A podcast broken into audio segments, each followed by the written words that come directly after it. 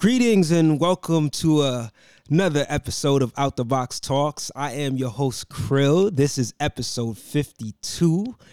Oh man, I want to thank all of our listeners for tuning in, staying connected. Make sure y'all go check out our website, outtheboxmedia.com. We got a lot of stuff happening on that website just to keep you updated with all of our shows and, you know, all of the interviews we've done in the past. So we got another special interview today. As always, I try to bring you an artist that is really representing quality when it comes to hip hop, representing, you know, that thought provoking, creative approach to music. So, um, the artist that I have tonight is definitely no stranger to that. She's been around for quite some time. Uh, she actually just put out a, a project entitled closer than they appear, right? Not too long ago, like two weeks ago. And it is such a dope project. She, I want to say last year, she put out the Gas Money project with producer Nameless. And then before that, in 2014, she put out a project called Love Trail Mix. So I'm going to talk to her today about these last two projects and just in general some of her work and her experience as an artist. So I hope you guys are ready and in tune because I think this will be a special one. So without further ado, I would like to welcome to our Out the Box Talks listening audience, Sister Hailing from the city of Boston, Massachusetts, none other than Lyric Jones. Welcome to Out the Box. Hey, hey, how y'all doing? What's good, Lyric? It's a pleasure to have you on the show. Oh, the pleasure is mine. Thank you for having me. Indeed, indeed, man. Like, so I said in the intro, you know, I know you got this new album out that I definitely want to talk to you about. But uh first and foremost, as I always do with these interviews, I like to give the artists a chance to just give the people a little history on yourself. Like, how did this whole journey to become an artist like all begin for you? And what came first? Was it producing singing emceeing? Because i know you do all three. So feel free to share. Um yeah well i started off kind of as a typical black musicians start off mm-hmm. in the church so um, originally, you know, I was really drawn in and around gospel music a lot, and of course, you know, R and B and the radio. You know, typical kid in the '90s, you can't avoid the radio. Mm-hmm. Um, but my real honing of music in my ear started with just being around uh, my dad and going to his choir rehearsals and and seeing the musicians learn music. So I kind of bounced around from different instruments very early on, from bass to uh, a couple years of piano lessons, saxophone lessons, until I finally landed on drums. So the drums and singing, you know, choirs and, and stuff like that, that was what started first before anything. Mm. The rap part of the arsenal is the last piece to the puzzle, which I already, I always had in me. You wow. know, like I'm, I was born in '88, so I came up through the very tail end of you know the old school era and literally the golden era and and beyond. So it's hip hop was just always there and I always loved it, but I never really approached it or tried it until uh like early high school. Mm. End of middle school, early high school with with the Rockefeller, the Rockefeller era. got it, got it. Um so so yeah, that's where the hip hop uh lens began, right right when I was, you know, about 12 or so, 12 or 13. Dope, dope. Now, growing up in Boston, like who are some of your influences in the actual city outside of obviously, you know, in the church and, you know, alongside family? Did you have any like musical influences that you were tapped into growing up in Boston? Not in Boston. Okay. Um, I was more so yeah, I was more so just kind of drawn to what was being presented to me on the mainstream level as far as music. Got it. But again, I was a go- I was a gospel kid, so I grew up and w- was really moved by the likes of you know Fred Hammond and Kirk Franklin and Ricky Dillard, mm. um, because I was really a jazz and gospel head. I was learning who all the drummers were and who all the dope bass players were. Um, so the influences really started with that and whoever we played with in Boston, whoever would come to town. I want to say Israel Houghton was on the rise, and uh, Doobie Powell would come to Boston. So I was really drawn to that as far as who would come to the city. But outside of that, I, my brother Radar Ellis, shouts out to Radar, who kind of Oh, brought yeah, me to the shout game, out to got me Radar. recording. Yeah, he was he was the one. He's not from Boston though. He went to Berklee College of Music, where I also attended doing their high school programs and joint enrollment. So once me and Radar connected at, in my youth is when I got exposed to Boston hip hop. That was like 15, 16 years old. Wow. So the, the the influences for me was way before I was even like, you know, I'm on my way out to college by then. By the time I learned who Akrobatik was, who Mo Pope was, and Project Move, and you know, Seven L Esoteric and Akrobatik. Right. So I I didn't know who they were at that age. You know, I, I was listening to B2K and shit. to be honest, I was listening to That's what, real. what what's Bow Wow about to drop, and then at the same time listening to Jay Z. You know, all of that was on the radio at the same time, which is what I miss about music right now. But yeah, I was just kind of a big melting pot of of so many influences across the board. Dope, dope, and it, it, it definitely shows in your music, right? Like the the the diversity. now, talk to me about like when, like beyond Radar Ellis, like when did the scene started open up, opening up for you? Like when did you start making your rounds, like in the underground circuit? Because I, I gotta say, I think the first time I heard of you. I believe you were featured on a record with Planet Asia. Or you were somehow connected to Planet Asia, and I, I one I, and you could I mean you could correct me if I'm wrong. I, I don't know your history with him, but I just remember somehow your your name you know connecting in that fold. But yeah, talk to me about like when you started to make your moves in the underground. Well, shouts out to Age.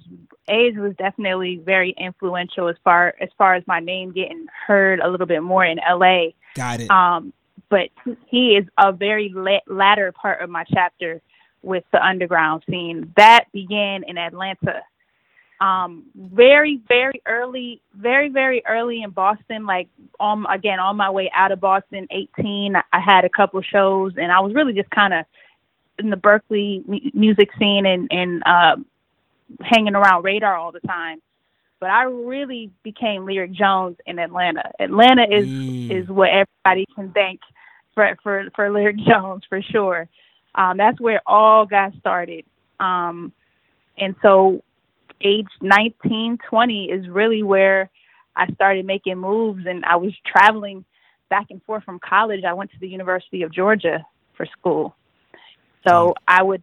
You know, still bringing that energy of wanting to perform from Boston. I'm, you know, I'm fresh in Georgia, I still was trying to find where where can I perform? Where can I, you know, even maybe get on drums or or what have you. So I was doing a little bit of everything when I was first there, but by the time I turned 19, 20, that's when I started really uh doing my thing on campus and off campus in Atlanta. I would I would drive an hour and a half to Atlanta and go to the Apache Cafe, go to the basement, um, go to all these venues and and that's where I kind of built a lot of the relationships. I was often the youngest one there, you know, Mm. places and, and and rapping with the with the OGs or, you know, shouts out to Al Smith. You know, I would be the baby hopping on, you know, the open mic doing a Jill Scott cover. You know, Gosh. so it was it was a lot of of that when I was in Atlanta that really got me solidified in the underground cir- circuit, and then of course festivals as well, A3C, South by Southwest. These years right here that you're talking about is like '07, so I didn't move out to the West Coast till 2012, 2013 ish. You know, as you speak about Atlanta, I did an interview with Boog Brown not too long ago, and then prior to that, I did an interview with Star.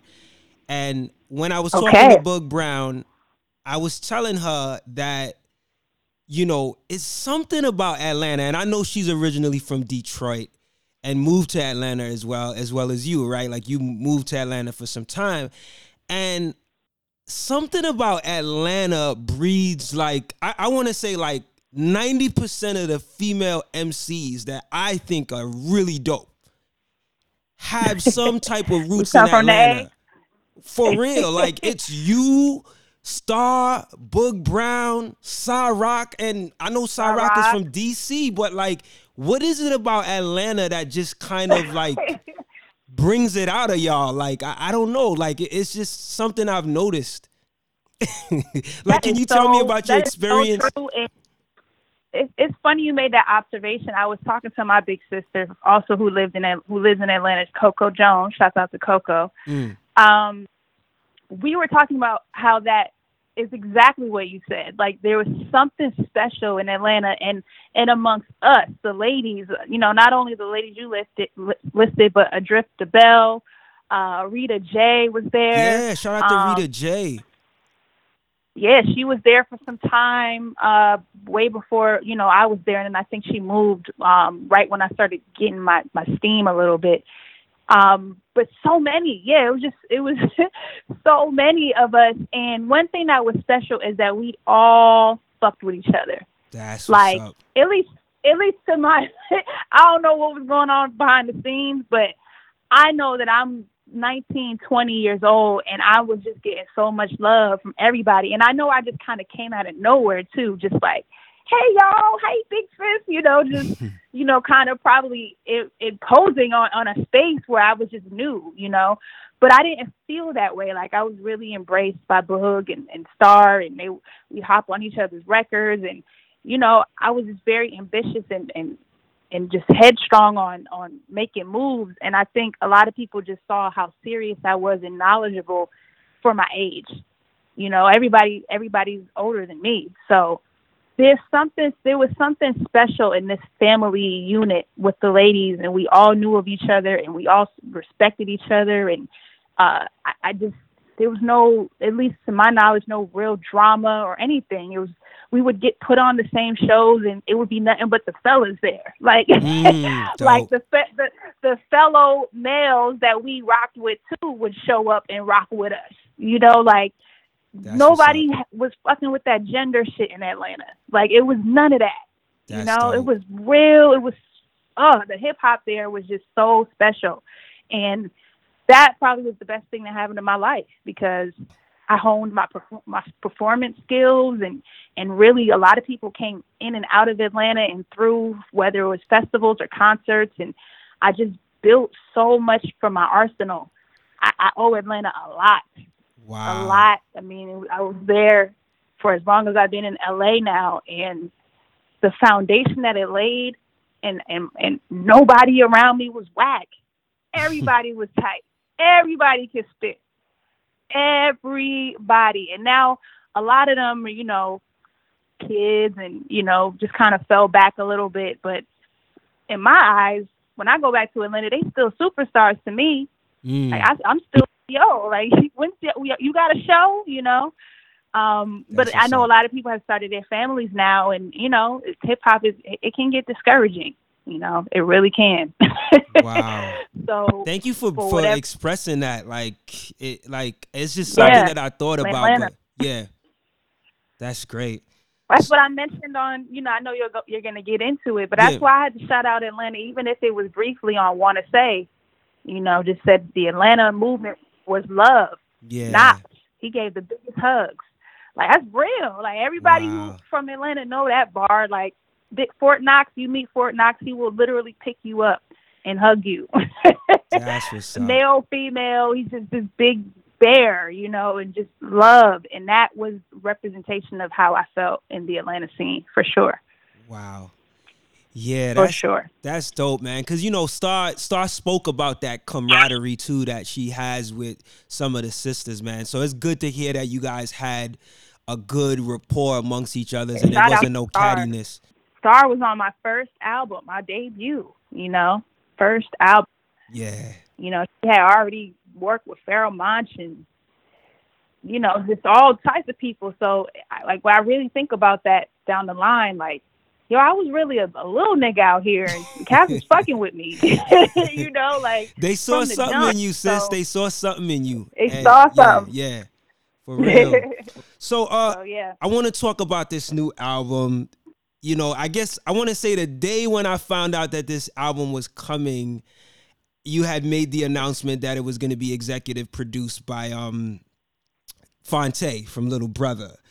But before I even talk about that, talk to me about the title closer than they they appear. Explain why you chose the title and the significance it has to the message of the album.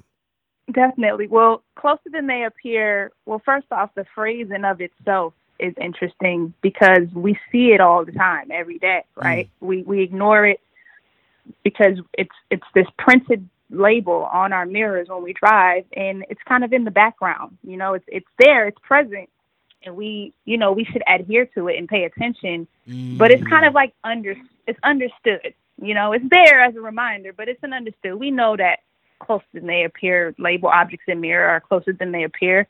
We know it's on every car mirror. We expect it right? Mm-hmm. so on that bare minimum thought process i feel like that's what i became like everyone knows I'm a, you know, be dope or, you know, I'm they kind of just expect to see me in certain places and to keep persevering and I kind of became like this figure where it's like, yeah, Larry, Larry gonna do her thing. She gonna, but I just, I just felt kind of still in the background. There was no mm. sense of urgency regarding me and my presentation to the industry. It was just that you just keep seeing me and I'm I'm consistent. I'm always gonna be there. I'm always gonna represent. But there was nothing that kind of stood out um, at one point in my career. I wouldn't say recently, but at one point it was just you know an expect expectation that I would do such and such thing. Mm-hmm. Um, so that kind of made sense to me when I thought about how common we see that and and that that phrase, but also how I felt a lot of things and opportunities were happening at the time where I, when I ran into Phonte. Mm.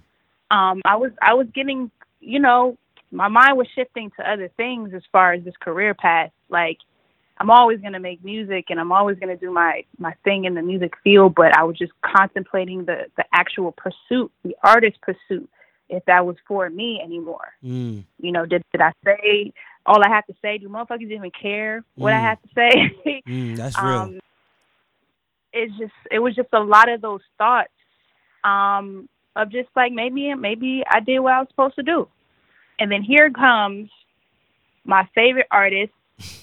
Period. Period. Like Whoa. some a nigga that's been on my my my vision board for a decade. Radar can tell you. Like talk wow. to many people of how much I dreamed to work with this man. Here he comes, gives me this huge hug and says, "Nigga, I, I'm I was gonna hit you. Like we we gotta talk. Like that was that's something that only God could have ordered to get me to wake up and go, no, you're not done. Wow. Because that was too specific of a person that I wanted to work with show up at that moment. Um, and honestly, I just went to the I went to the Little Brother concert and and really just a huge fan of Phonte and Little Brother as a whole. And I was with Rah Digga, and I wanted to just do some hip hop shit with my sis, and wasn't expecting any of that. I just wanted to go backstage and say what up to the homies. Mm. he Phonte immediately was like, "Nigga, I've been meaning to hit you." It's just it was just so spot on and so time, timely. And so that was another thing where he was closer than he appeared. Wow. You know, Phonte just seems so distant. Like it's, I'm never gonna get a chance to work with him. You know, um, we got mutual friends, but I, I ain't, ain't fucking with me. So that, on top of what I said earlier, and on top of how I feel I am to the industry, right now. Like it was kind of foreshadowing and affirming what I'm about to be. Mm. Like, yeah, now I'm all up, now I'm all up in your face. You mm. know, you you thought I was here, but I'm a little closer than you thought. You know, a lot. So it was really kind of a triple entendre in a lot of ways of how I was just staring off into space in this side view mirror, and I was like, bro, that's the album. That's the wow. album name. We got it. we gotta we gotta name the album Objects in Mirror or Closer Than They Appear or something like that. So I just love that it had a story and a real sentiment of where I am. Yeah. In the in in life. Um, but it's so such a common phrase that we see and, and how we can spin it and have it applicable to our stories um, is very much me in wow. a nutshell. Very well said. It, it, it makes the album so much more valuable now as I listen to it. Mm. I, I, I mm. want to ask you did you and Phonte have any relationship prior? Like, was this kind of just like the first time he him seeing you and just being a fan of you when he met you with Rah Digga, or did y'all connect prior? Well, me and Phonte met prior. He vaguely remembers this, but of course I remember meeting my fave. So course, I'm right? not yes. gonna forget. Of course, you're not um, gonna forget. Yeah. It, it was in it, it was in Atlanta. I want to say it was you know um, they Phonte was in Atlanta shooting the, the music video for Anthony David and um, Algebra Forevermore. I want to say that's why he was okay. in town. I think okay. that's what he told me. Um, and there was a mutual friend of ours and artist that is part of Foreign Exchange, Carmen Rodgers, who I okay. was with. And and I told her how big of a fan. You know, this was before um, they got connected. I think to to do foreign exchange. This was a few years, like much years earlier. But I was with her for some reason, her and uh, her other another friend of ours, and just like, oh my god, I just, I just, I'm such a big fan. I, I can't, like, you know, starstruck. And she just introduced me very quickly, and then he was just like, nice to meet you, and that was it. right? Wow. So he, he of course doesn't remember that, but I remembered it for the rest of my days. Mm. So, so since then, of course, you know, I'm, I'm, I'm creeping little by little as far as my name out here. So I've added, I, you know, we're connected on social media. He, he see, he sees me, you right, know, right. for, for whatever I'm doing. And I, I'm not really realizing he's paying attention as much as I soon learned he was. But yeah, we were friends on Twitter and, uh, uh, later down the years when he got finally got on Instagram. And, you know, I'm sure he was just kind of like paying attention. And then occasionally I would speak to him online and, you know, I reached out to him to, for a couple of things and he, you know, he wasn't in that space in life. So it, it just, it. it. just was like, he just felt so far away, you wow. know, it was just like, ah, uh, we're, con- we're online together, but uh, I just need a real personal connection.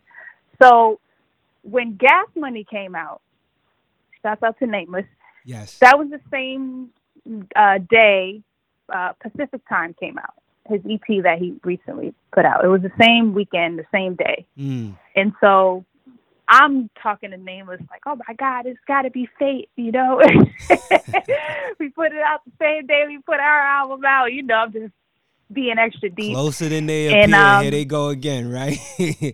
Yeah, that concept. you know, just just fanning out like, oh my God, he dropped something the same day, and and we were just getting me and Phonte, we were just getting tweeted a lot on the, on the same threads because we both dropped the same day. So it was a lot of common connections that day. And um, I'm not sure if you saw it online. I had we both shared the tweet of me basically saying, you know, Phonte, he he always introduces us to somebody new. He doesn't do no no phony gimmicky features. He's always curating and real fans have been paying attention and we know, you know, just a fan tweet. Right. And he repost he reposted that tweet and said, Real ones know, you know, we go we gonna do something soon. Dope.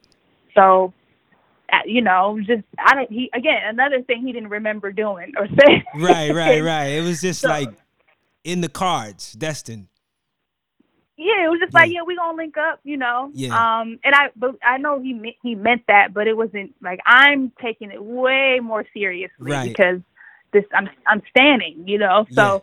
he was probably lightly saying that, like, yeah, we don't connect, and I'm just like, oh my god. So, so um, so yeah, fast forward to the little brother concert to kind of conclude my long-winded story. Um, I went backstage and that was the first time he, we, I would say, met, met, because that was the first time we are talking to each other, like a conversation. Uh-huh. So we, we met online, you know, we, we met in person, person in Atlanta, but I would say this was the first time we really like met each other. Um, because I don't really feel like the other moments count, like Right. a tweet or a, a quick high. Like you know, I got to really build with him, but it felt like we knew each other. You know, it's Mm. about a decade of just connected online. You know, conversations here and there. So it was it was twofold. It was a str- complete stranger, but also someone I felt pretty close to Mm, mm. again. So You know, yeah. I thank you for sharing that. When I when I listen to your music, even just going back to the um the Gas Money album and this album here, when I listen to it, I'm like, this is it, it's not a surprise that you worked with Phonte because I want to say this um without even without comparing him to you, you're like the like how how do I say this? I don't mean this in a demeaning way, okay? But I would say you're like the female version to him. And I don't mean it I don't that's, mean it That's not the Yeah, I don't mean it like, you know, female of him. Like I mean like the duality. Like he like exactly what he does and how he approaches his music with the singing, the melody, the raps, the you know, the fresh delivery, like that's you. You just happen to be a woman. You know what I mean? You get what I'm saying? yeah, yeah. Like it's not sidebar, surprising. It's so. Yeah. It's so funny now. The fellas are just all the every time y'all about to say something, y'all are walking on eggshells. You think you gonna offend You, us you by know, everything. right? You know, like I, I gotta Like, be careful with it. I don't mean to like, yeah. third podcast. Word. like, oh, oh don't somebody said that, right? Oh man. Nah, y'all just say it with your chest. It's okay. It's okay. with me, it's okay. No disclaimers necessary. But you're absolutely right, and I, I take zero offense to that. That is the biggest compliment. Like, Dope. he's like the biggest compliment because, yo, I, I said not too long ago on Instagram. I mean, on Twitter. You know, foreign exchange birthed a lot of niggas. Joy birthed a lot of niggas. Like, uh, Jay Davy birthed a lot of niggas. Like, Mm. I meant that. I'm a product and born from that whole movement, that whole like period. And so I would tell people I want to do what Phonte is doing. dope. I want dope. to be that. Um, and, and mainstream cats, they just wouldn't get it. You know, I have met multiple label executives just really trying to take me a whole nother direction. I'm like, Mm. nah, this is the type of respect I want. I want niggas to never put me in a box Right, like- right. like how this nigga like this nigga right here, him. And I think Um, what's dope about you is that I'm sorry. The what I think what I think is dope about you is that y- what you do and what Phonte do is unique. Like there's not a lot of MCs that actually are able to do all those things. So equally as yeah. equal, you know, as equal to the next thing. Right. Right, right. exactly. Exactly. But yeah, you saying Exactly. Georgia Anne, yeah, which is another. Oh man, I got so much love for Georgia. Yeah, go ahead. You continue. Yeah, George George is another one she that that I look to like Phonte was the male version and Georgia was the female version of what I Wow. aspire to be from yeah. the musician aspect and the production aspect.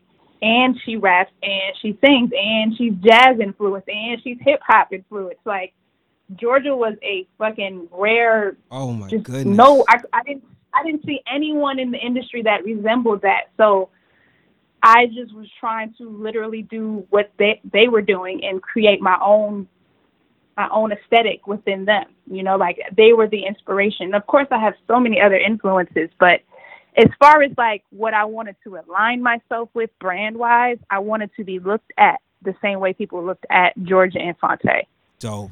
um, just just talented musicians, but will easily be talked about in hip hop conversations, but just as easily be talked to, talked about in jazz or, or just musicianship conversations too. Yeah. Vocalists, you know, so you'll get a call from real people or whatever from the UK to do a jazz record or a bossa record, but also spar with Pharoahe Monch. Like Mm.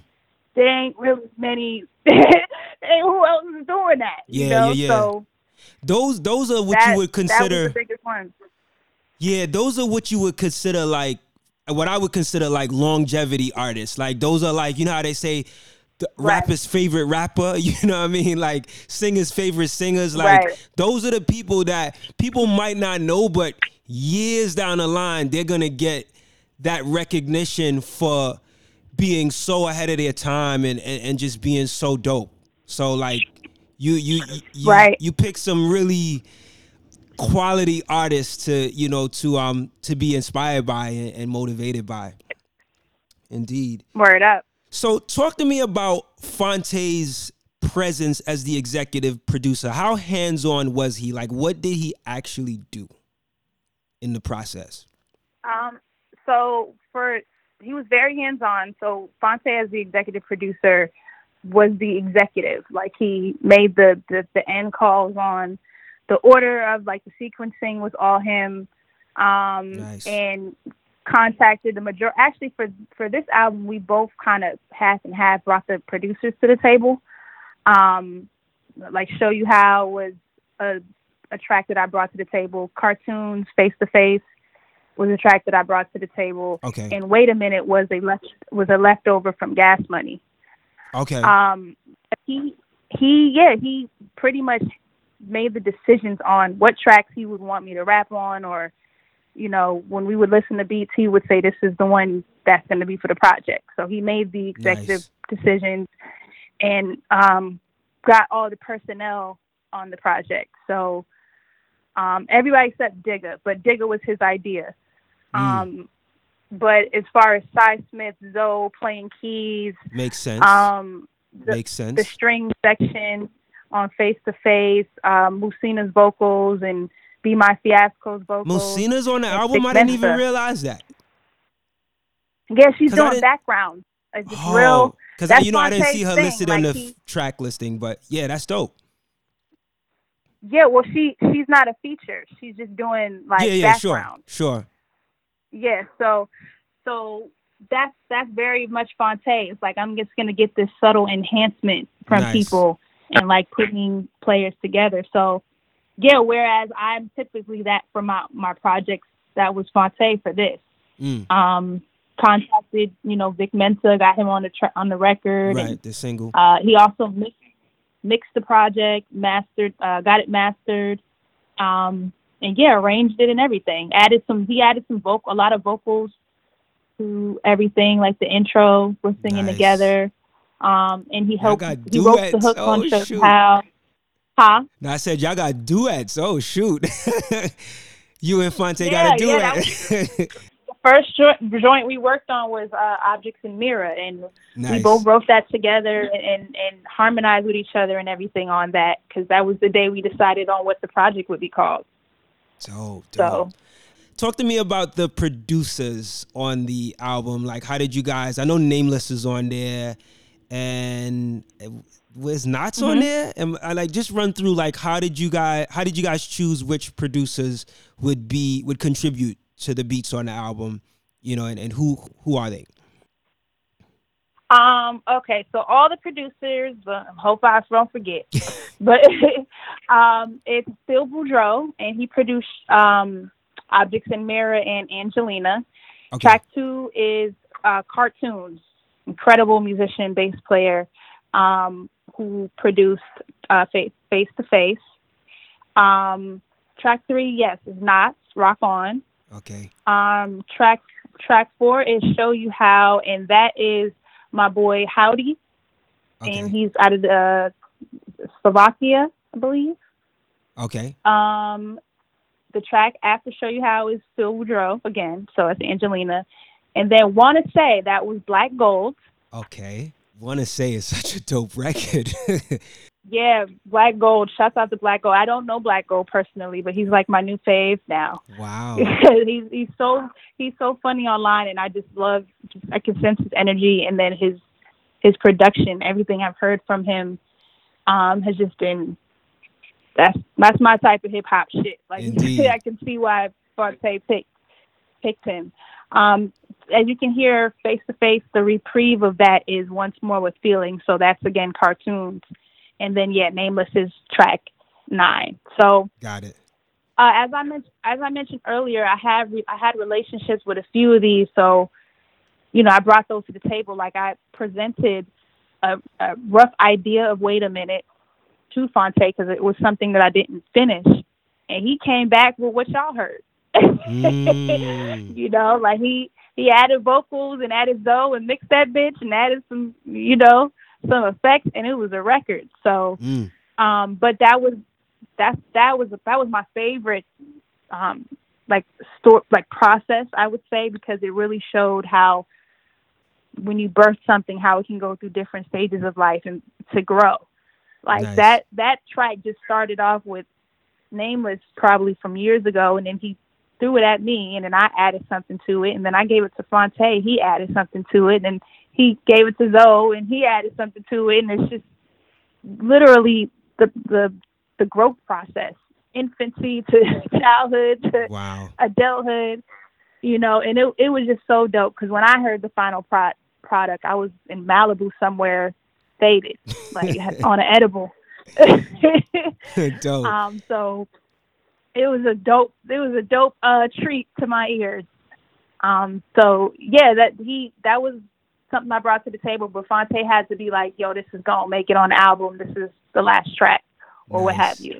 Nice. Um, Phil is somebody I'm familiar with out here in LA, and it was just a coincidence that we both like Phonte also knew him and had tracks from him.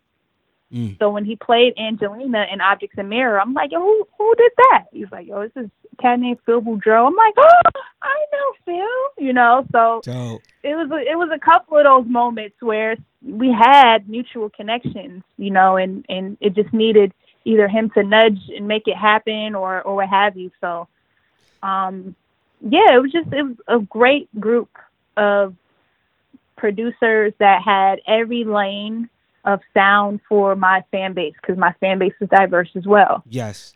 So everybody added just enough of, of, of a versatility, but also cohesive enough to have me. I think it really defined a sound now. Mm. You know. Dope. So, dope. So yeah, this collection of guys. Yeah. So lyric, what I want to do next is I want to actually go into some of the lyrics from this new project. And I'm actually okay. going to start with the first track and kind of go down. Usually I'll start with some of your previous, you know, your previous albums, but I'm going to start with the latest and go backwards. All right, but we're going to start with okay. uh, the new album, Closer Than They Appear. So the first track, Face to Face, you have a line where you say, which one should I be fearing most? A virus or a system? Corona shit ain't coming close to violence on my sisters and brothers. We can list them. Mm-hmm. When you, st- I, I gotta say, I gotta give you props for even starting the first song with such powerful lyrics, right? I, I thought it was really dope that you started. You you went in the direction of like what's happening with us socially, especially you know what us as black and brown people have been going through. Um, talk to me a little bit about um, you know why you decided to go in that direction with the opener. Well, I just feel like as artists, um, we have a lot of power. We have a lot of impact with our words and our vibrations. Mm-hmm. And we feel a lot of things as well, which is why we're artists. That's how we express it, you know? So all I have is my art and my music. It would be remiss of me to just ignore literally what has been occupying my mental space for however many months. Mm, especially when I'm not doing anything else. But digesting how I'm how I expressed on face to face. And at that moment, I'm conflicted as a black woman on a struggle to be a struggle, like pick a struggle. We have a lot as it is, but the two ones I'm conflicted with is like I don't know what to be more scared of. If, mm. if the police is gonna come through my door and, and shoot me right now or this virus that nobody knows how to tell us to avoid. You know, like mm-hmm. which which one's scarier for me? Um, and I feel like from the women overall, that vulnerability of where we're at politically, socially, emotionally, I haven't heard it. I mm. haven't been able to press play on anybody and say I can relate to that. Mm. And so for me, I I just wanted to not only just say how I feel, but it's important for the listener to see themselves in my music, or mm. else what am I doing? Wow. How am I going to get to show you? How, how am I going to get to show you how dancing around and I haven't addressed with everybody the elephant in the room? Mm. And instead instead of it being pound on my chest, Black Black Lives Matter, I just wanted to take a different angle on this. Is definitely just as important right now. I'm just fearing. I'm just fearing what what to protect myself from. Mm. Mm. I live alone by myself. You know, like what's what what where do I where where do I grab my shield and my weapon for which mm. for which situation? You know. Right. Um, so yeah, I just I just feel like being an artist is important, and some may disagree. Some might feel like they don't have no responsibility to shit. It's they it's what they do. I just I just don't feel that way. I, I literally told you about a list of artists who impacted my life for whatever reason, and so I know that my voice can be just as powerful. So wow, for 2020 to not to not kick off my album with let's let's let me just get this off my chest mm. and express this before I start talking about how dope I am as a rapper.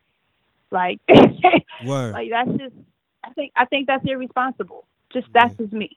So that's how I wanted to to do that. Indeed, and and and with you explaining it like that, the title "Face to Face" makes so much sense, right? Like the the listener, you know, being able to relate to you know like you're a person right. just like everybody else going through the same stuff and i think that is so important if you're an artist like your music should definitely at the least be somewhat relatable you know because that's where to me music really hits it hits on a a, a really deeper level when people can connect with the music in a way that they can see themselves so that was dope absolutely so absolutely Yes. On Rock On, which is the next song, you say um on that I move the crowd in my stil- in my stiletto. The line signifies so well the fact that you can be feminine but still embody the essence of a raw MC. And I feel Absolutely. like for women in hip hop, it's either one extreme or the other. Mm-hmm right? Um, Absolutely. So I'm curious to know what inspired you to have that balance, because you don't really hear that a lot. Like you know that expressing that feminine side, right? And also being like, yo, I could spit with the best of them. I could, t- you know, I could take on the best of them. You know, like, talk to me about that balance. Like, what what inspired that? Um, I think what inspired it is that I I I think I grew up seeing it. You know, we I saw the around the way girl getting just as much love and respect. You know, they weren't all the way one extreme on either a masculine or feminine side. They were just the everyday girl, and we saw it in R and B too. We see it with like SWV or Xscape. You know, bag. You know, be baggy, but all the way know that they have a sex appeal, but not being so in your face. Um, and so that's always been my brand is to just like I always, you know, embrace the the high fashion aspects of myself and model esque side, um, because that's me. The duality that you're saying is me. I'm little, literally a Gemini. Oh, so, okay, okay. Um, yeah, I just I I I like to to have the essence of being viewed as beautiful and gorgeous rather than yo I I want to smash. You know, like right, right, looking right. at me as an object versus you know, looking at me as a woman in in all of my essence, somebody that the guys would be attracted to, but the girls can call the homegirl, you know, like that that's me. So it's important that cats know, hey, if you don't like this type of you know point of view or this point of view you can't relate to here's me you know so i just like to let cats know that's where that's where i'm at with it Dope, dope. Every now and then. Got it, got it. Were you when you talk about your influences, you know, did you have any like female MCs that you looked up to specifically that, you know, gave you that motivation to say? And I know you spoke about Georgia, but were there any like others like prior to Georgia, like maybe in your younger years that you looked at and you were like, "Yo, I really like what she's doing, man. I, I think she embodies what I would want to do someday." No, when I was when I was younger, no. Got it. Um, when I when I got older, because you got to remember I'm 88, so Right. when Queen Latifah and MC Lyte were in their prime, I was too young. Right. So you was So into the, the younger stuff. the years of yeah, the, the years of me being a teenager, I I didn't have that. I, there was you know Yeah, there was yeah. Lil' Kim, there was Foxy Brown, there Right. was Mia X, there was there was Trina. Yeah. Like Where I, yeah, you I didn't came on. be like yeah, you them. Like yeah. You they you- were fresh. I, I I I loved how they were respected by you know appeared to be respected by the dudes. Like I loved that Foxy Brown was was in the firm and you know rapped with Jay. Um, but I didn't know about Jean Grae or you Got know it. Bahamadia or what what have you until I got older. right. Um, and you know Radar put me on. So I would say that the soonest that I really saw M- a female MC that that really motivated me to be like I want to do what they're doing would be Jean. Got it. Um, definitely definitely Jean Grae and Rah Digga, of course. Right, Shouts out right. to Big Sis. Got it. Um, but I tell I tell Digga all the time. I was introduced to her via a movie, so that was that horror movie, she did, right? Uh huh. That was the she had did like a horror movie or something, right? I forget what what movie that was. Where Digga Yeah, she was did Search for Ghosts, but I found out about her via the movie Carmen. Oh yeah, she was in that With- too. Yeah, yeah, with Beyonce, yeah. Uh, so yeah, yes, guys, listening. I'm telling my age. I'm still young. I'm I'm young, but I'm I'm an old soul at heart. Like once I knew, once I know, I know. So Got it, got it. 2000, the year 2000, I'm 12. I don't know about Lyricist Lounge, Rah Digga yet. You know what I'm saying? Like, I don't know about that. But lyric, you ain't that young. know. 88 is not that young. You know, but I, I know it's it's young compared I'm- to some of the, I'm the saying others. some. My audience are in their 40s. Okay, I got you. You know what I mean? They- yeah, Because of who I'm with, they I have an older audience. of So course, of course. When I talk sometimes, they're like they they remember like, oh yeah, like she's she only about thirty something. You know, I was. I was outside when this was happening, you know. So I love that. I love that because I'm constantly learning, you know. And even though I'm, you know, teaching others now, I'm still constantly learning about like the early early '90s and late '80s. So you know, I'm in diapers at that point. I was I was in diapers when Tribe put out their first album. Got it. You know what I mean? In context, it's like, yeah, I wasn't really living life yet, Right. but I know I know about them. Yeah, So. I could dig it. I could dig it. How far do you go back with Digga? Like, talk to me about your connection with Digga. Oh, me and me and Rah Digga are like sisters. Mm. That is like very, very, very close. I want to say me and Digga talk every day, if not a couple times a day. Wow. Um, especially dur- especially during quarantine. Um, we've been talking a lot. But yeah, we are very, very close. She's um, a blessing because she is a sister to me, but she's also a mentor and will correct me and gather me if I if I need it.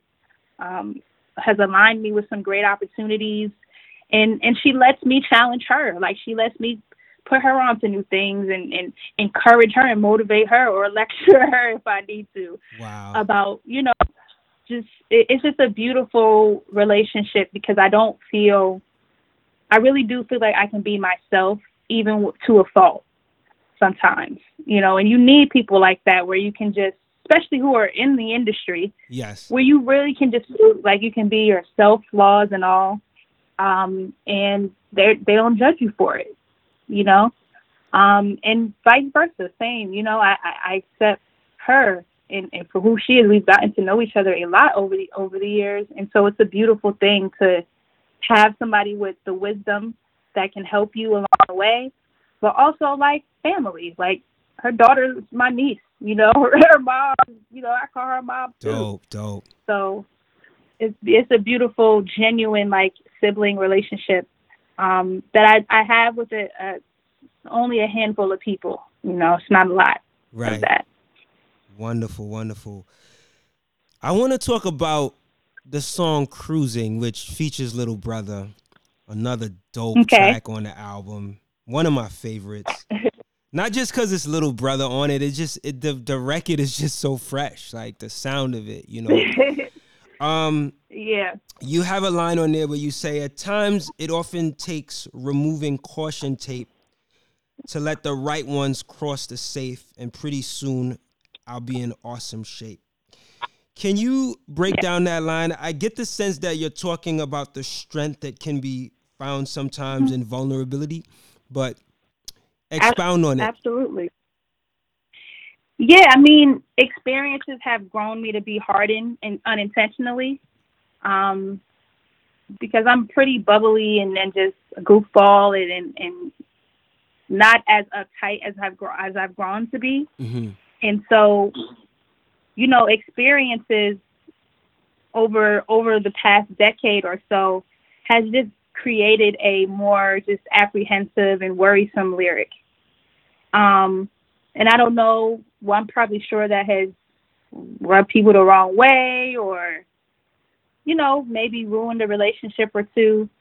And so that's basically what I'm saying. It's like this caution tape that I have all, all the time because I I want I you know, not want nothing more to just avoid being taken advantage of mm-hmm. and, and, mm-hmm. being a product of so many stories that we hear in the industry. Um, and so I'm just basically speaking to discernment, you know, letting the right ones cross the safe. And when I do, I'll be good. Mm. Um, and so that, that's, that's all I just pray for is just the spirit of discernment because I just felt like I had it on so many occasions when I ended up not. And so it can be an isolating and just kind of confusing space to be in because you're just questioning your own judgment mm. constantly. Mm. when you're by yourself, kind of doing this, all you have is your gut. Right. So, yeah, basically what I'm. I'm just trying to cruise now. Like mm. I'm not mm. trying to be so worried about everything. Got it. Um, that was what that line meant. Got it. Nice, nice. Now, I think this goes without saying, even though I haven't said it ex- explicitly, but you have a really great singing voice. And, Thank you know, you. one of the things I admire is the fact that, you know, you display you display the singing, the emceeing, you know, all of it in in the music, in the body of your work. But I'm curious to know how do you know which tracks you decide to sing over? Like I know there's tracks where like for the whole track, like you're not singing, and at the end of the track you start singing. Like, how do you know when it's that time to be like, you know what? I'm gonna just throw my little voice, my little vocal, you know, tones on this one. Like, like, do you have a method to that? No, I don't think it's that deep. I don't think any of us um, think of it that deeply. We really just let the music speak. Okay. You know, if a, if a if a melody comes to you, then that's what you're gonna sing. If if the if a a I don't know a cadence or a flow comes to you, then I might rap, or maybe I'll hear both. I'll okay. hear the hook first, and and that the music, the production is what determines that for me. Got I'm it. very much drawn to how the music, the instrumentation, and the music speaks, and the drums speak, because drums really inspire me to rap, um, as well as being a drummer. You know, so right. if I feel like I can sit in a pocket, I'm probably gonna want to rap on there. Nice. But if I feel like if I feel like the chords and the in the the instrumentation of like either the keys or guitar or whatever is doing some dope stuff that I hear a melody first, like that means I'm not hearing the drums. I'm hearing the melody 1st mm-hmm. Then that's probably something I'll sing on. You know, so yeah, I just let the music speak.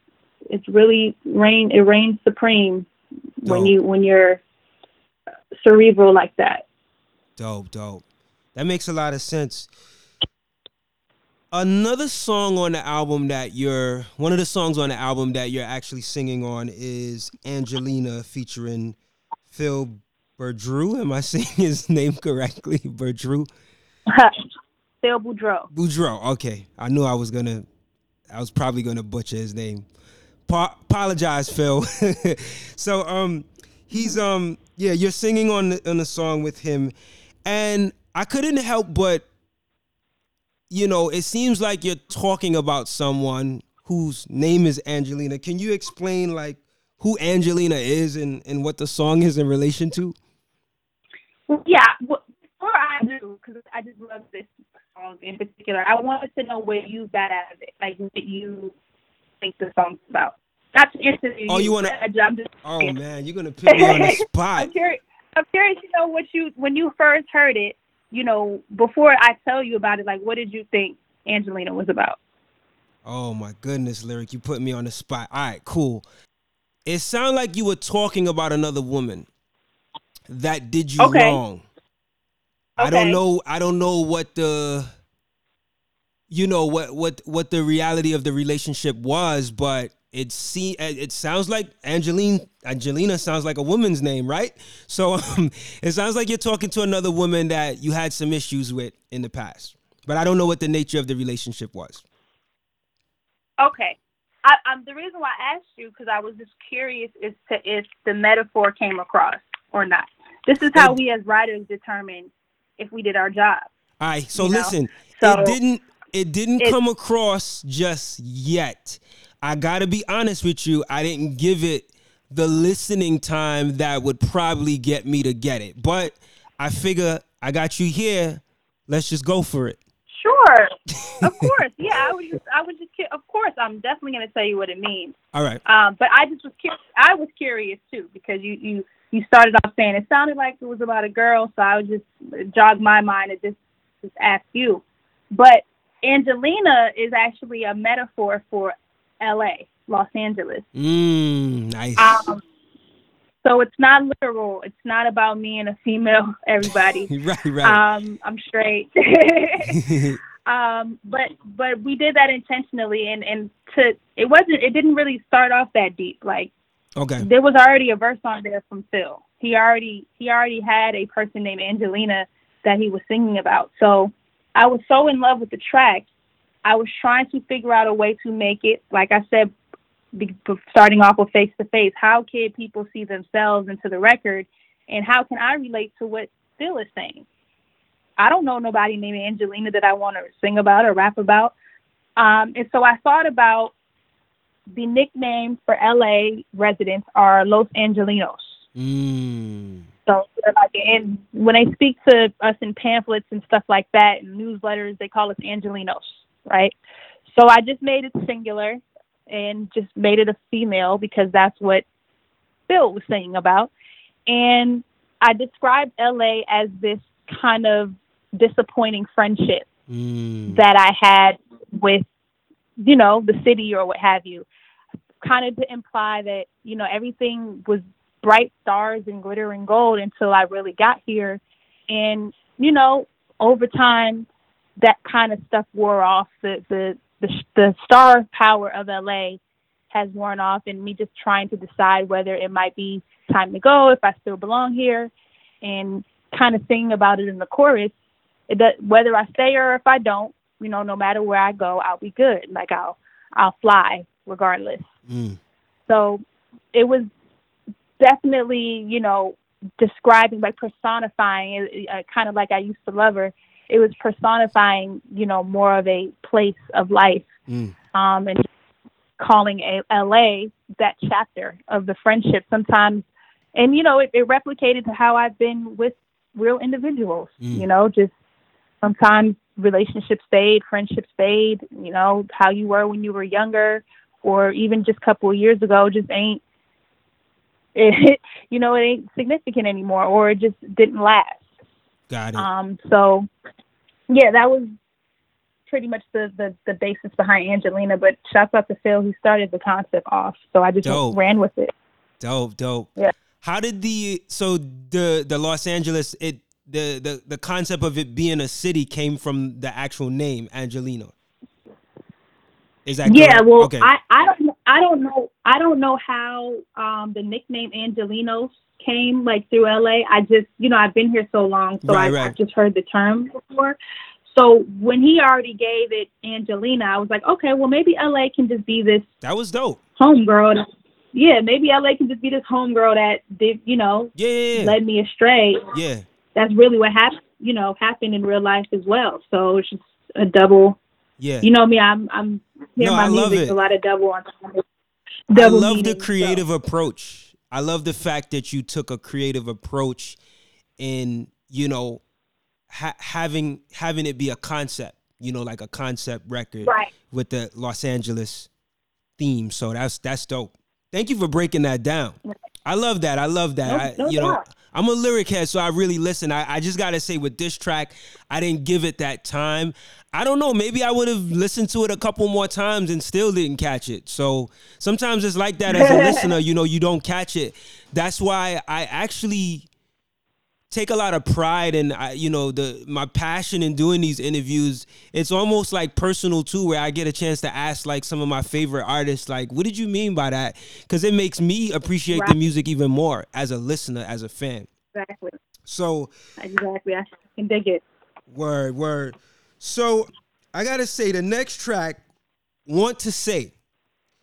One of my mm-hmm. favorite tracks on the album as well. I know i alluded it to it earlier it reminds me of the little brother track from the listening call, whatever you say. Do you know if huh. what's the brother's name that produced it? Black Gold is his name. Black Gold. Yeah. Yeah. Black do Gold. you know if he he was inspired by that track or just inspired by LB in any way to produce that track? Like when I when I heard it, I like I I'm I, no lie, like it sounded exactly like something off the listening. I was like, yo, this is like, this is listening, little brother, part two. You know, like it. Um, but particularly whatever you say, that track from listening. Um, do you know if he had any in it, like if he was influenced by Little Brother for this track or anything?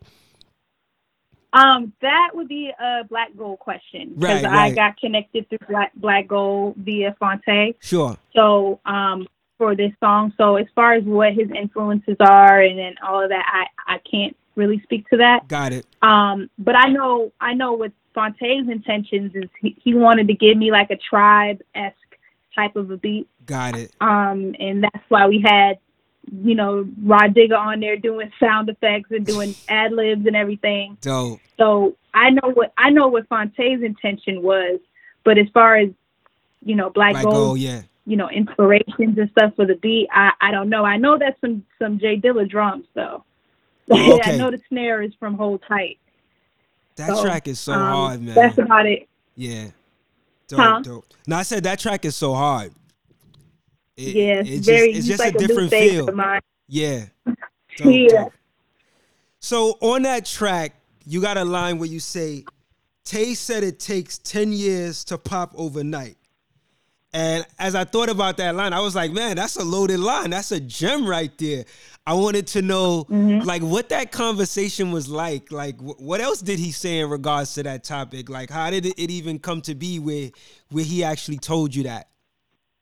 Um, yeah, that was like our first conversation. Um, the day that I I ran into him backstage, the Little Brother concert. Really? It was the same it was the same day and in that evening you know i was just kind of telling him you know he was asking me he's like so so when did how, what year did you get started? And you know he's picking my brain to just kind of see how long i've been doing stuff and, and who i know and just a general conversation.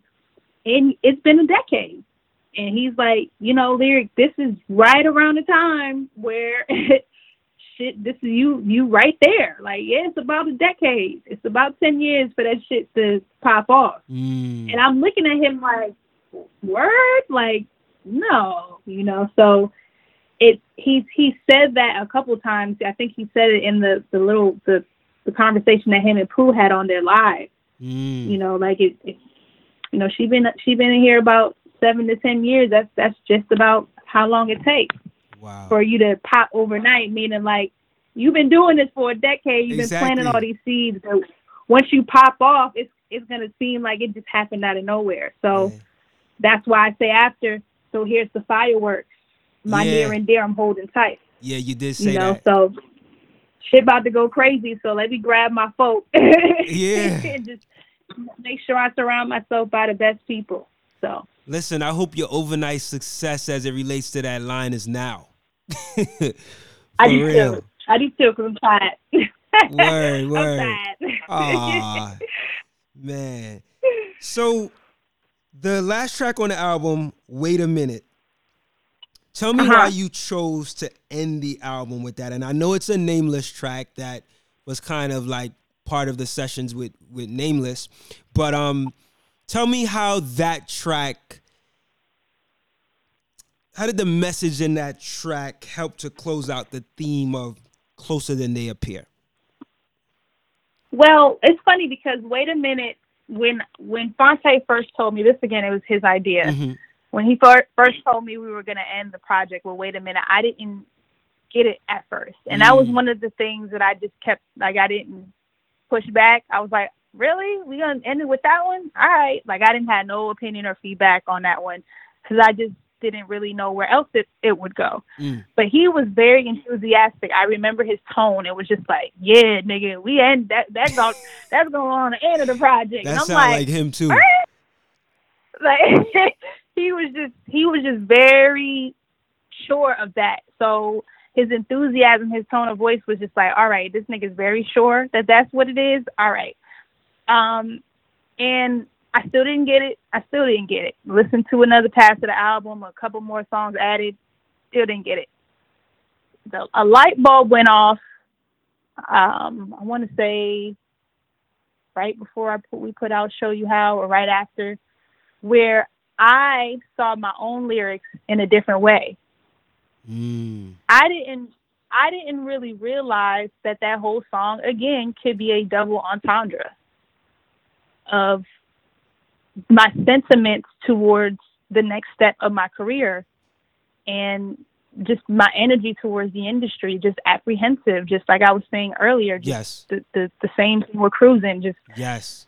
You know, I'm I'm just I'm still kind of like expressing and showing my feminine side here of like, you know, I'm still be gentle with me, you know, like I've been working hard here. And you're you're talking a good game, but I'm I'm Don't nervous, disappoint me. You know? Yeah. Yeah, yeah. And it's like it wasn't about music, it wasn't about career or the industry. It was about a nigga. Like I was just writing about a dude. Yeah. And so I I didn't get that because I just was thinking from the perspective of what I wrote the song about. And I didn't really realize what he, the listener, was getting from the song and how it related to everything else on the album. Right.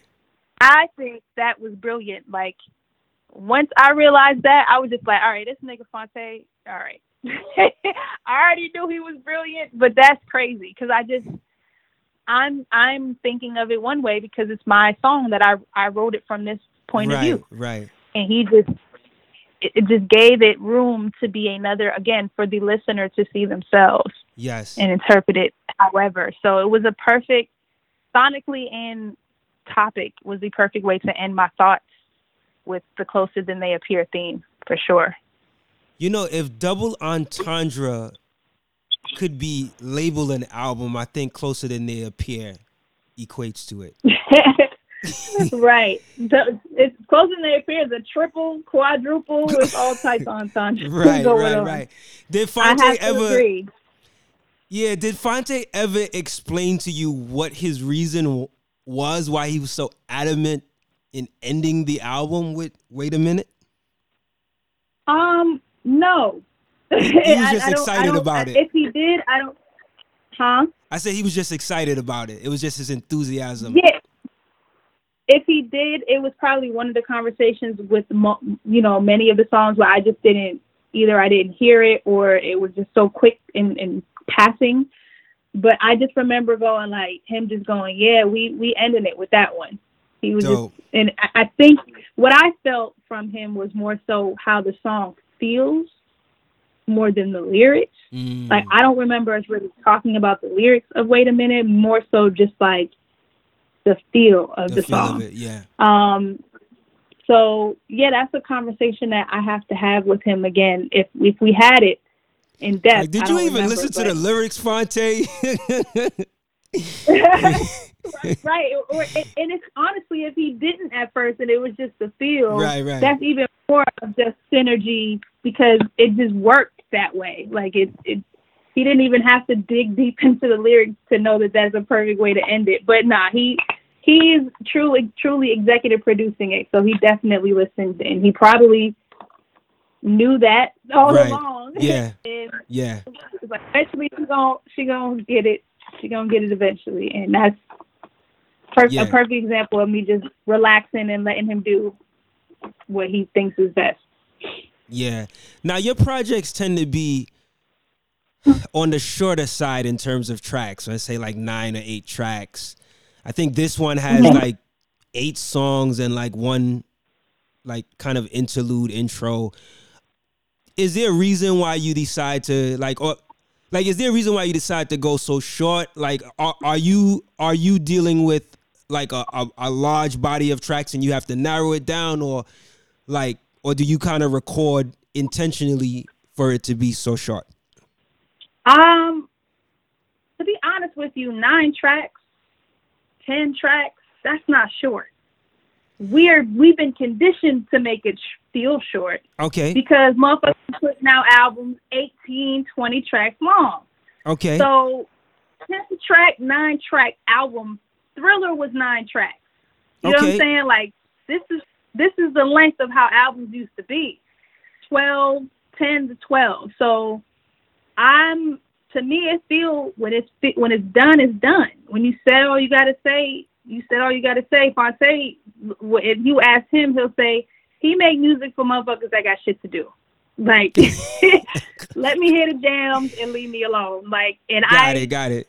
I can, I literally can echo those sentiments without even feel. You know, I, I didn't even really think that deep. It's just kind of like, yo, niggas got shit to do. We don't want to be sitting here listening to a million tracks.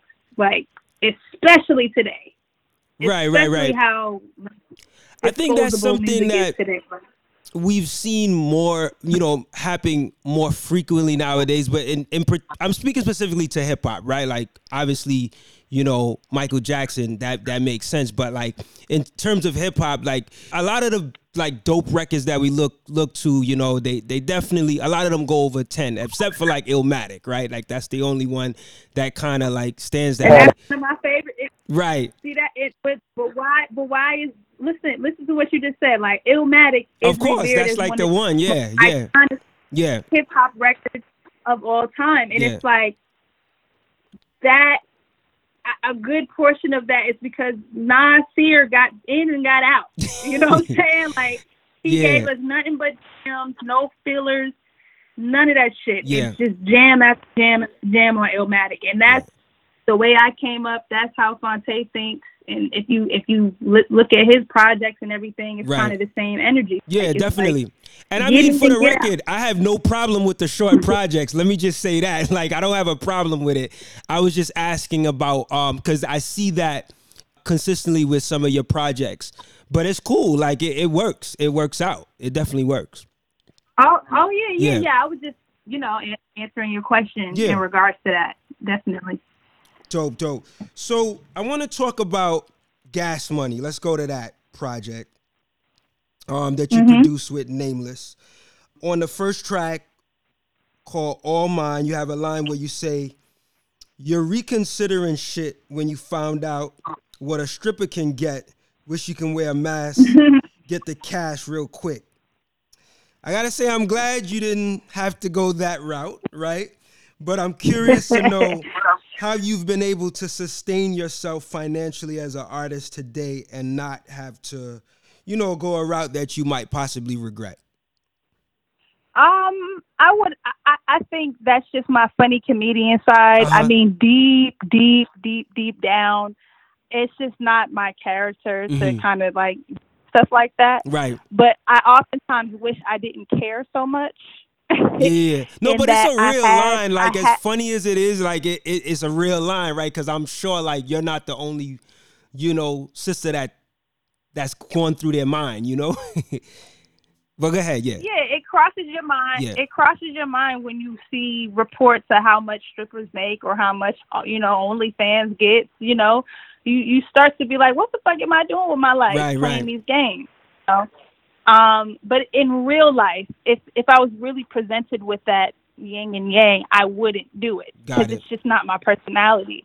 But I I wish I I wish I cared less about those things um, because I'd be you know, somebody somebody would be my sugar daddy out here, and I'd be great.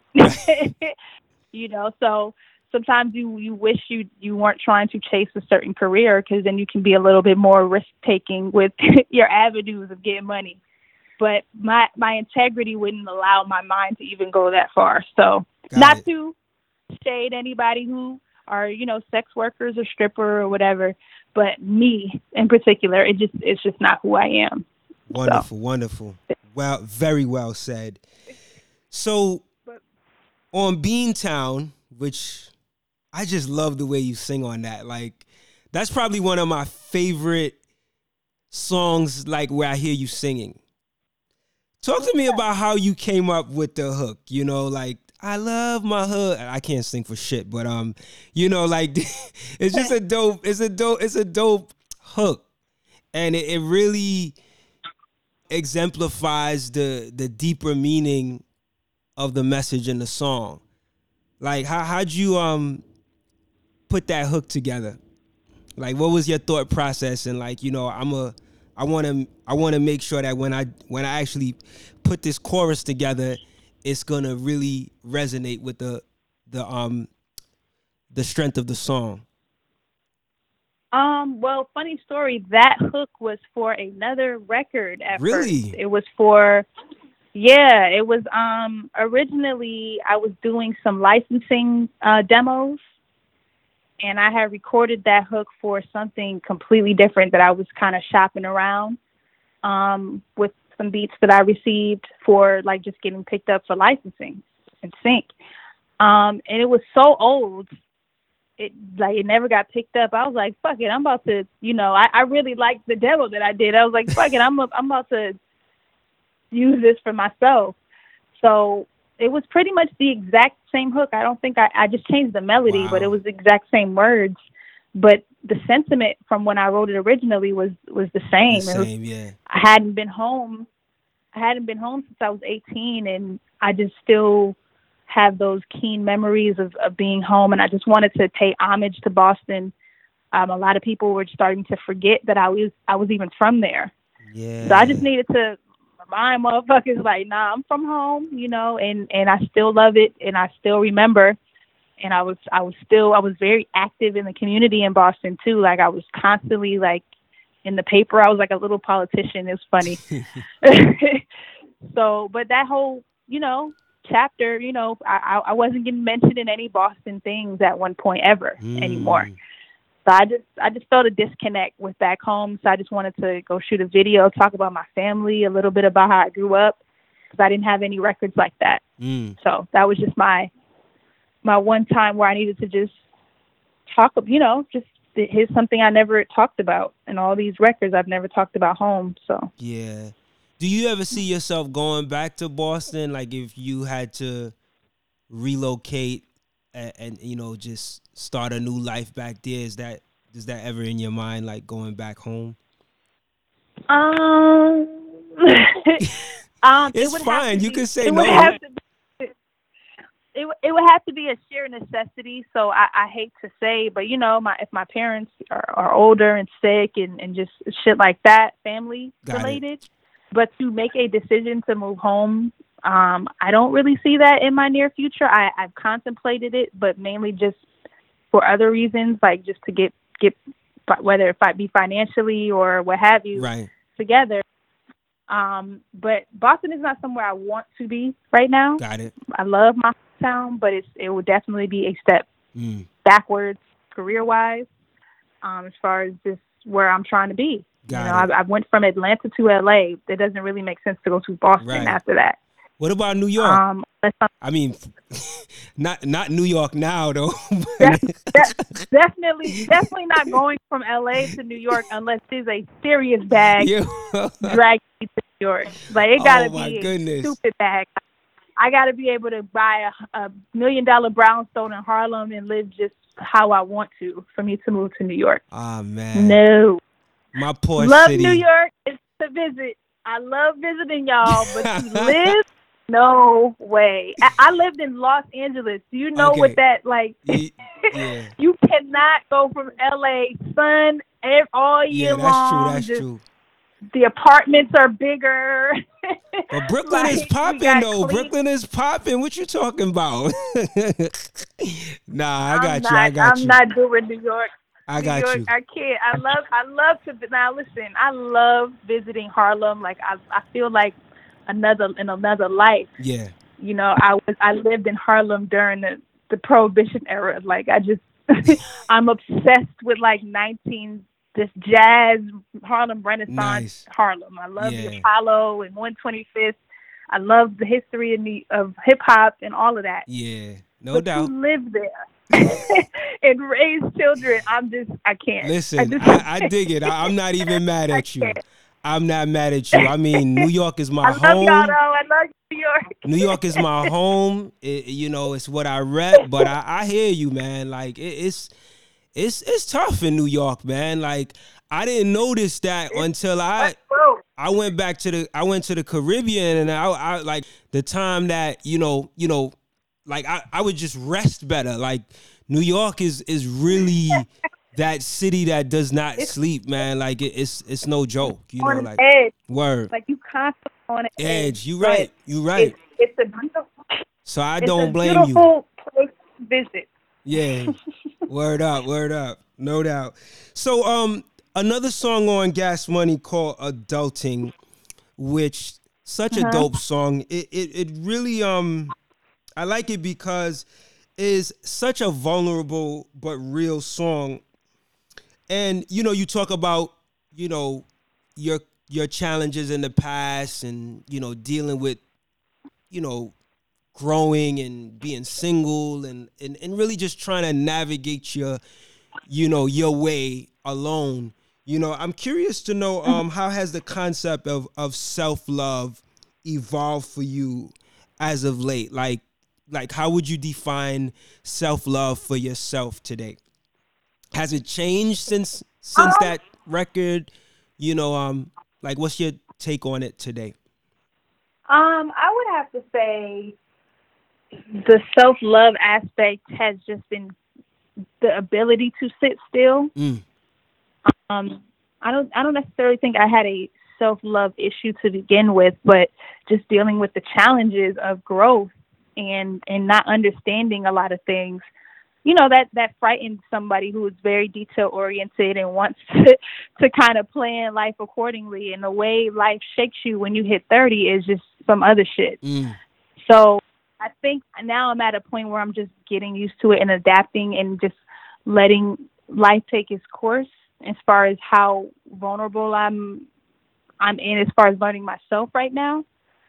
But um yeah, I'm just the ability to sit still and, and understand myself more Mm. in this circumstance has definitely catapulted the, the growth aspect of, of where I was from adulting for sure. Dope, dope. That's that's that's good to know. So, I watched your NPR Tiny Desk home concert, um, where you're actually Uh-huh. performing adulting, and I thought it was really dope. Um, tell me, like, like you had like the whole beatboxing happening with the beep beep beep beep boom boom. Like I'm not sure, I'm not doing it justice, but like the beatbox layered under your vocals, like you made it sound so seamless. Was it that seamless? The preparation for it, the Tiny Desk um performance. Not at all. That was that took me weeks to to Wow. uh, arrange and organize. Took me a long time, but I had nothing but time. Right. Right. So- of course. You know, I talk on the phone, chop it up with Digga a little bit, talk to Phonte. We you know work on the album a little bit, and yeah, I had I had nothing but time. Okay. So I just essentially learned a, a new skill and and yeah, just trying to find how I would instrumentally create something yeah. um, from that song without using the beat. Yes. And I, I really liked the machine, and I just wanted to co- again just as as many ways as I could showcase um, and set myself apart. I always try to find those opportunities to separate myself from the noise. So I just never really seen anybody use that. Definitely not on Tiny Desk the way I did. Yes. So I just wanted to have an eye-catching performance. Got it. Was the beatbox vocals created by you, or was that you manipulating the machine? Yeah, I'm, I'm literally doing the mouth beatbox on the microphone and, and looping it. Nice. Yeah, on Tiny Desk. That's why I started from, you know, the way beginning because I wanted people to see that I was doing the bass line and all of that, just using my voice. Dope, dope. You know, I, when I listen to it, you know, the the beautiful thing about music is that when you hear it, whether it's a cappella or with actual instruments, the melody sings, right? You you can get it. And I had to listen to it and I almost felt like the beatboxing was act like, like an actual, you know, like a actual general instrument. And then I then I had to listen back again. I'm like, oh shit, that's just her beatboxing. Like it really, it really um it really came together like I was listening and I, I it felt like I was actually listening to a version of the track, the actual adulting track with the instruments. Wow. So that was dope. Dope. Yeah. you know because when you're dope. listening you're not really like you know there's different i guess there's different layers of listening. You know when you hear something for the first time you're just catching it. Like if i'm just listening to it for the first time like it sounds like it's an instrumental under there you know? Like even though i know it's the beatbox but like it, it just flows if you understand what i'm saying. Yeah. word up. Yeah. That's dope. Dope dope. So man, I know I done kept you for a little while, lyric. So I, I, I thank you for um, you know, staying the course for some of these questions. No I wanted to ask you about um on Game Over. You you got a line where you say these rap shows is a sausage fest. Still put me on the stage with the best. I still flex. And um I'm just curious to know like how have you been able to evade some of the like hyper masculinity or sometimes the misogyny that may exist within hip hop as a as a woman doing rap, you know, in the in, in the industry like how, have you been able to navigate through that? Has it been has it been a a thing that you've been confronted with a number of times or have you been able to just like has it not been an issue? Like talk to me. Yeah, definitely confronted mm-hmm. several times. Um, definitely, uh, you know, people try to take advantage and people try to come at you, you know, one way, especially the the peace queen. and, right, right. And, and of trying to work with you or whatever. And at one point, I was just super, just bright eyed, happy to be here. And, you know, I just wasn't really reading the room so of speak, with the intentions on some of the dudes that I was coming across.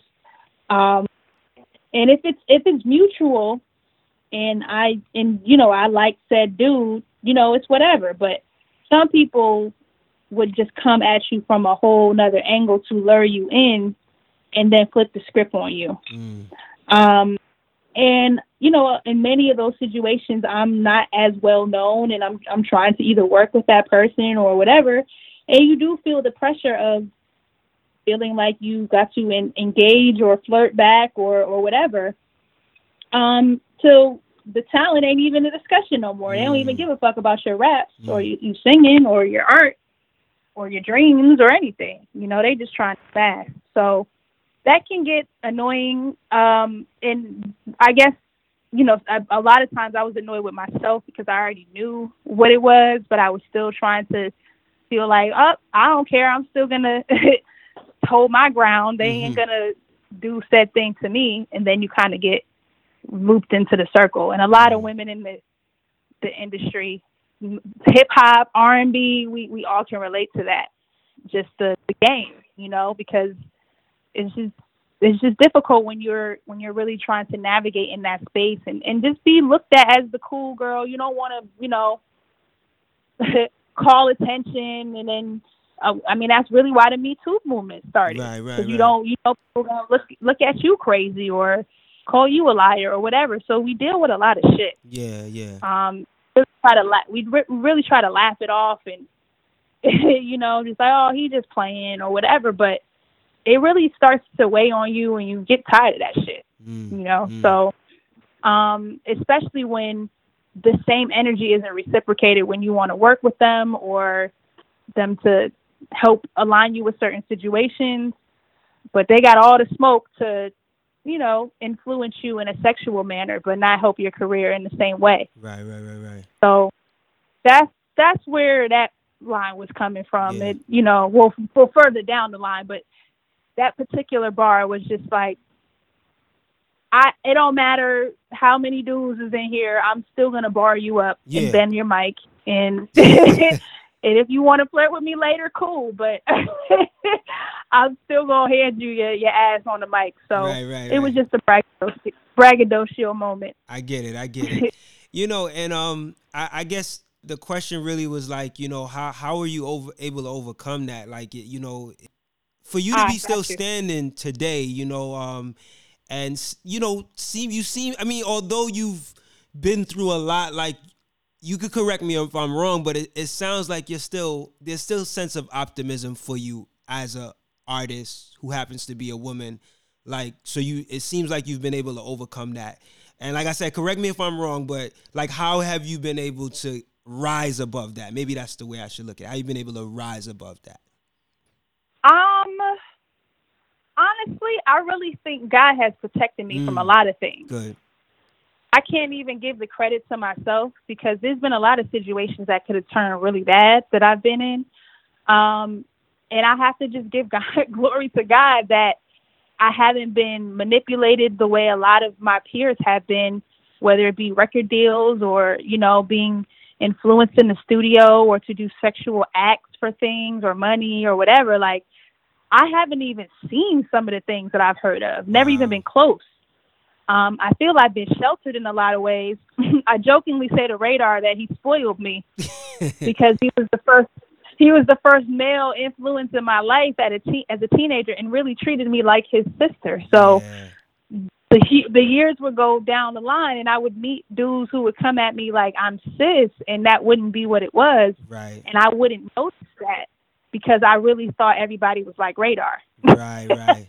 you know, yeah. like you, you learn one you learn it one way, and I'm like, damn, y'all was just y'all didn't warn me about these niggas. Like y'all just sheltered me. So um, yeah, I I just really think um, the way my steps have been ordered had you know I, I've seen some I've had some bumps in the road. Like I said on Rock On, like yeah. it's been bumpy, you know. But I I I still think I hold some type of a presence where niggas don't really try me that you know, they they don't right, they know right. who to play with. Yeah, yeah. They they don't and I, I honestly think I have too many big bros and, and sisters in the industry where people don't want right. people don't want to want to play those games. I can see that. I was gonna ask you about that too because you got some some some some real you know like you know talking about people like Planet Asia and Phonte like those are some some heads man. That's what's up, man. You know, so yeah, people know.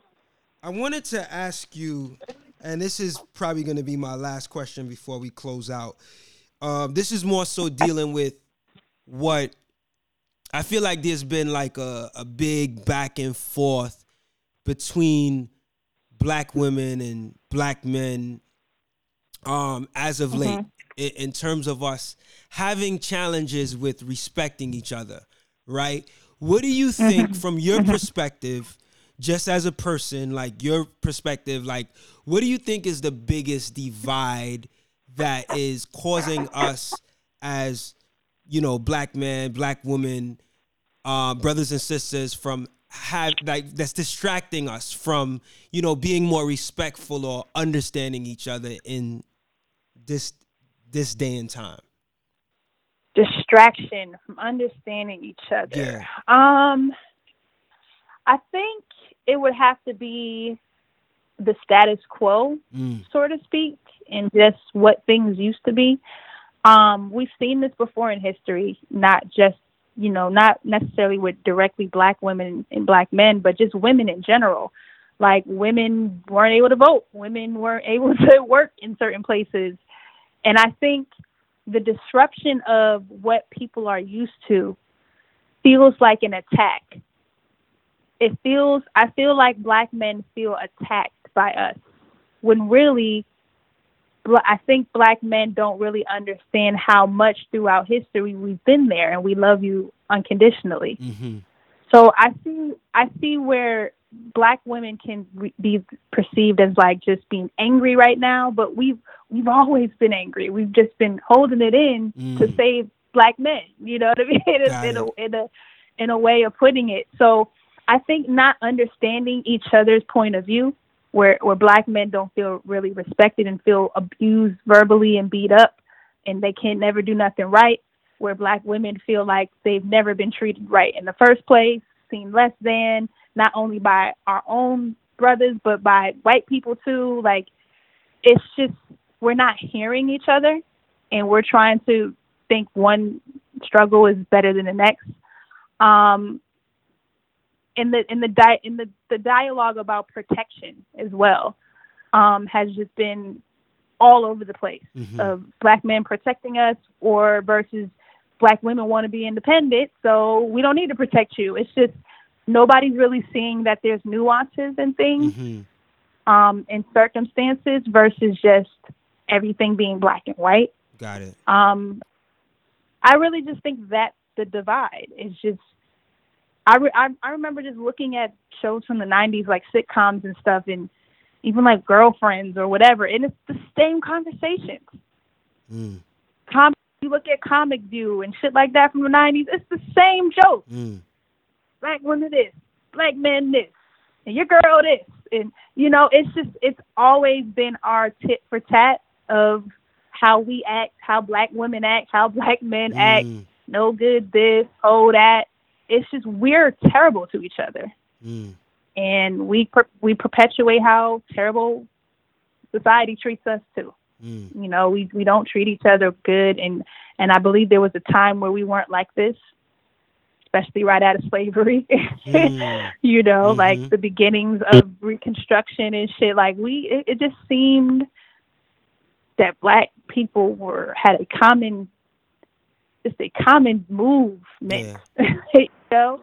Yeah. Um, we we're all we're all over the place now. We all have different perspectives and experiences now, and that has yeah. you know successfully divided us in so many ways. So I, I think once we listen to each other more, um, and understand context, right? you know, context, like context yeah. of things and yeah. nuances and everything ain't so black and white. Yeah you know, we can make some progress, hopefully. Well said, well said. And I mean, I know by no means we are the worst people on the face of the earth, right? No means at all. But um, you know, I asked the question because it's something that is real that we have been facing, you know, but I, I like I like the explanation, the context and the nuances, you know, not seeing everything in black and white. So, Lyric, yeah. I thank you so much for the time that you spent with me for this interview. No problem. I wish you all the yeah, best. Good question. Yes, I wish you all the best on your next endeavor. What is what is next? I would ask. I mean, I, I, I would think that you're gonna probably just kind of ride out with this project. Is there other things attached to this project that people should know about? Yeah, well, we're gonna try to drop some music videos and see the results of COVID. I guess. Yes, right. Um, so yeah, that that's pretty much it. Like, you know, push push some some content out and and hopefully that'll open some more doors to platforms that I'm have been aspiring. Because right now I'm really just trying to rock with a band, my band more, and, and be on certain festival stages and stuff. So I'm hoping it sucks the timing, but I'm hoping that that will unlock because I really just I can just perform forever, that's all I want to do. You know, like I really prefer being on stage than in the studio. Um, so that to me would be ideal. So hopefully that's what's next. But yeah, just keep a lookout on some music videos um, from the album. Hopefully, maybe a track for every, a video for every track. Nice. You know, that would be the goal there. Dope, dope you want to give the people your website, your social media platforms where they can find you? Yes, you can find me at all things Lyric Jones, L Y R I C J O N E S, Um, the easiest thing to do is just go to my website. I have all my social media buttons and all those things. That's the thelyricjones.com, T H E L Y R I C J O N E S.com. Wonderful, wonderful. Yeah, so yes, family, definitely go check out Lyric Jones. Her new album, Closer Than They Appear, is out right now. It's such a dope record. To all of our listeners, make sure y'all go to our website, outtheboxmedia.com. We also have a Patreon page where you can get exclusive interview clips ha- that you haven't heard before unless you're sub- a subscriber. So that's patreon.com slash outtheboxmedia. We have a merch site, the outtheboxmedia.bigcartel.com, where you can find, you know, t-shirts, hoodies, sweaters, you know, snapback hats. And if you guys want to donate to us to help forward our movement, it's paypal.me slash outtheboxmedia. So until next time, I want to say to everyone, stay peaceful, stay healthy, stay safe and um, we'll catch you on the next ride. Remember, we put out a new show every Friday, so you can catch us on Spotify, Anchor.fm, Google Podcasts. Uh, wherever you pretty much listen to podcasts, just look for Out the Box Talks, O U T D A B O X Talks. And just like that, we are out of here. Thank you again, Lyric. I really appreciate you and all the best. Peace. Thank you. Thanks for having me. Right.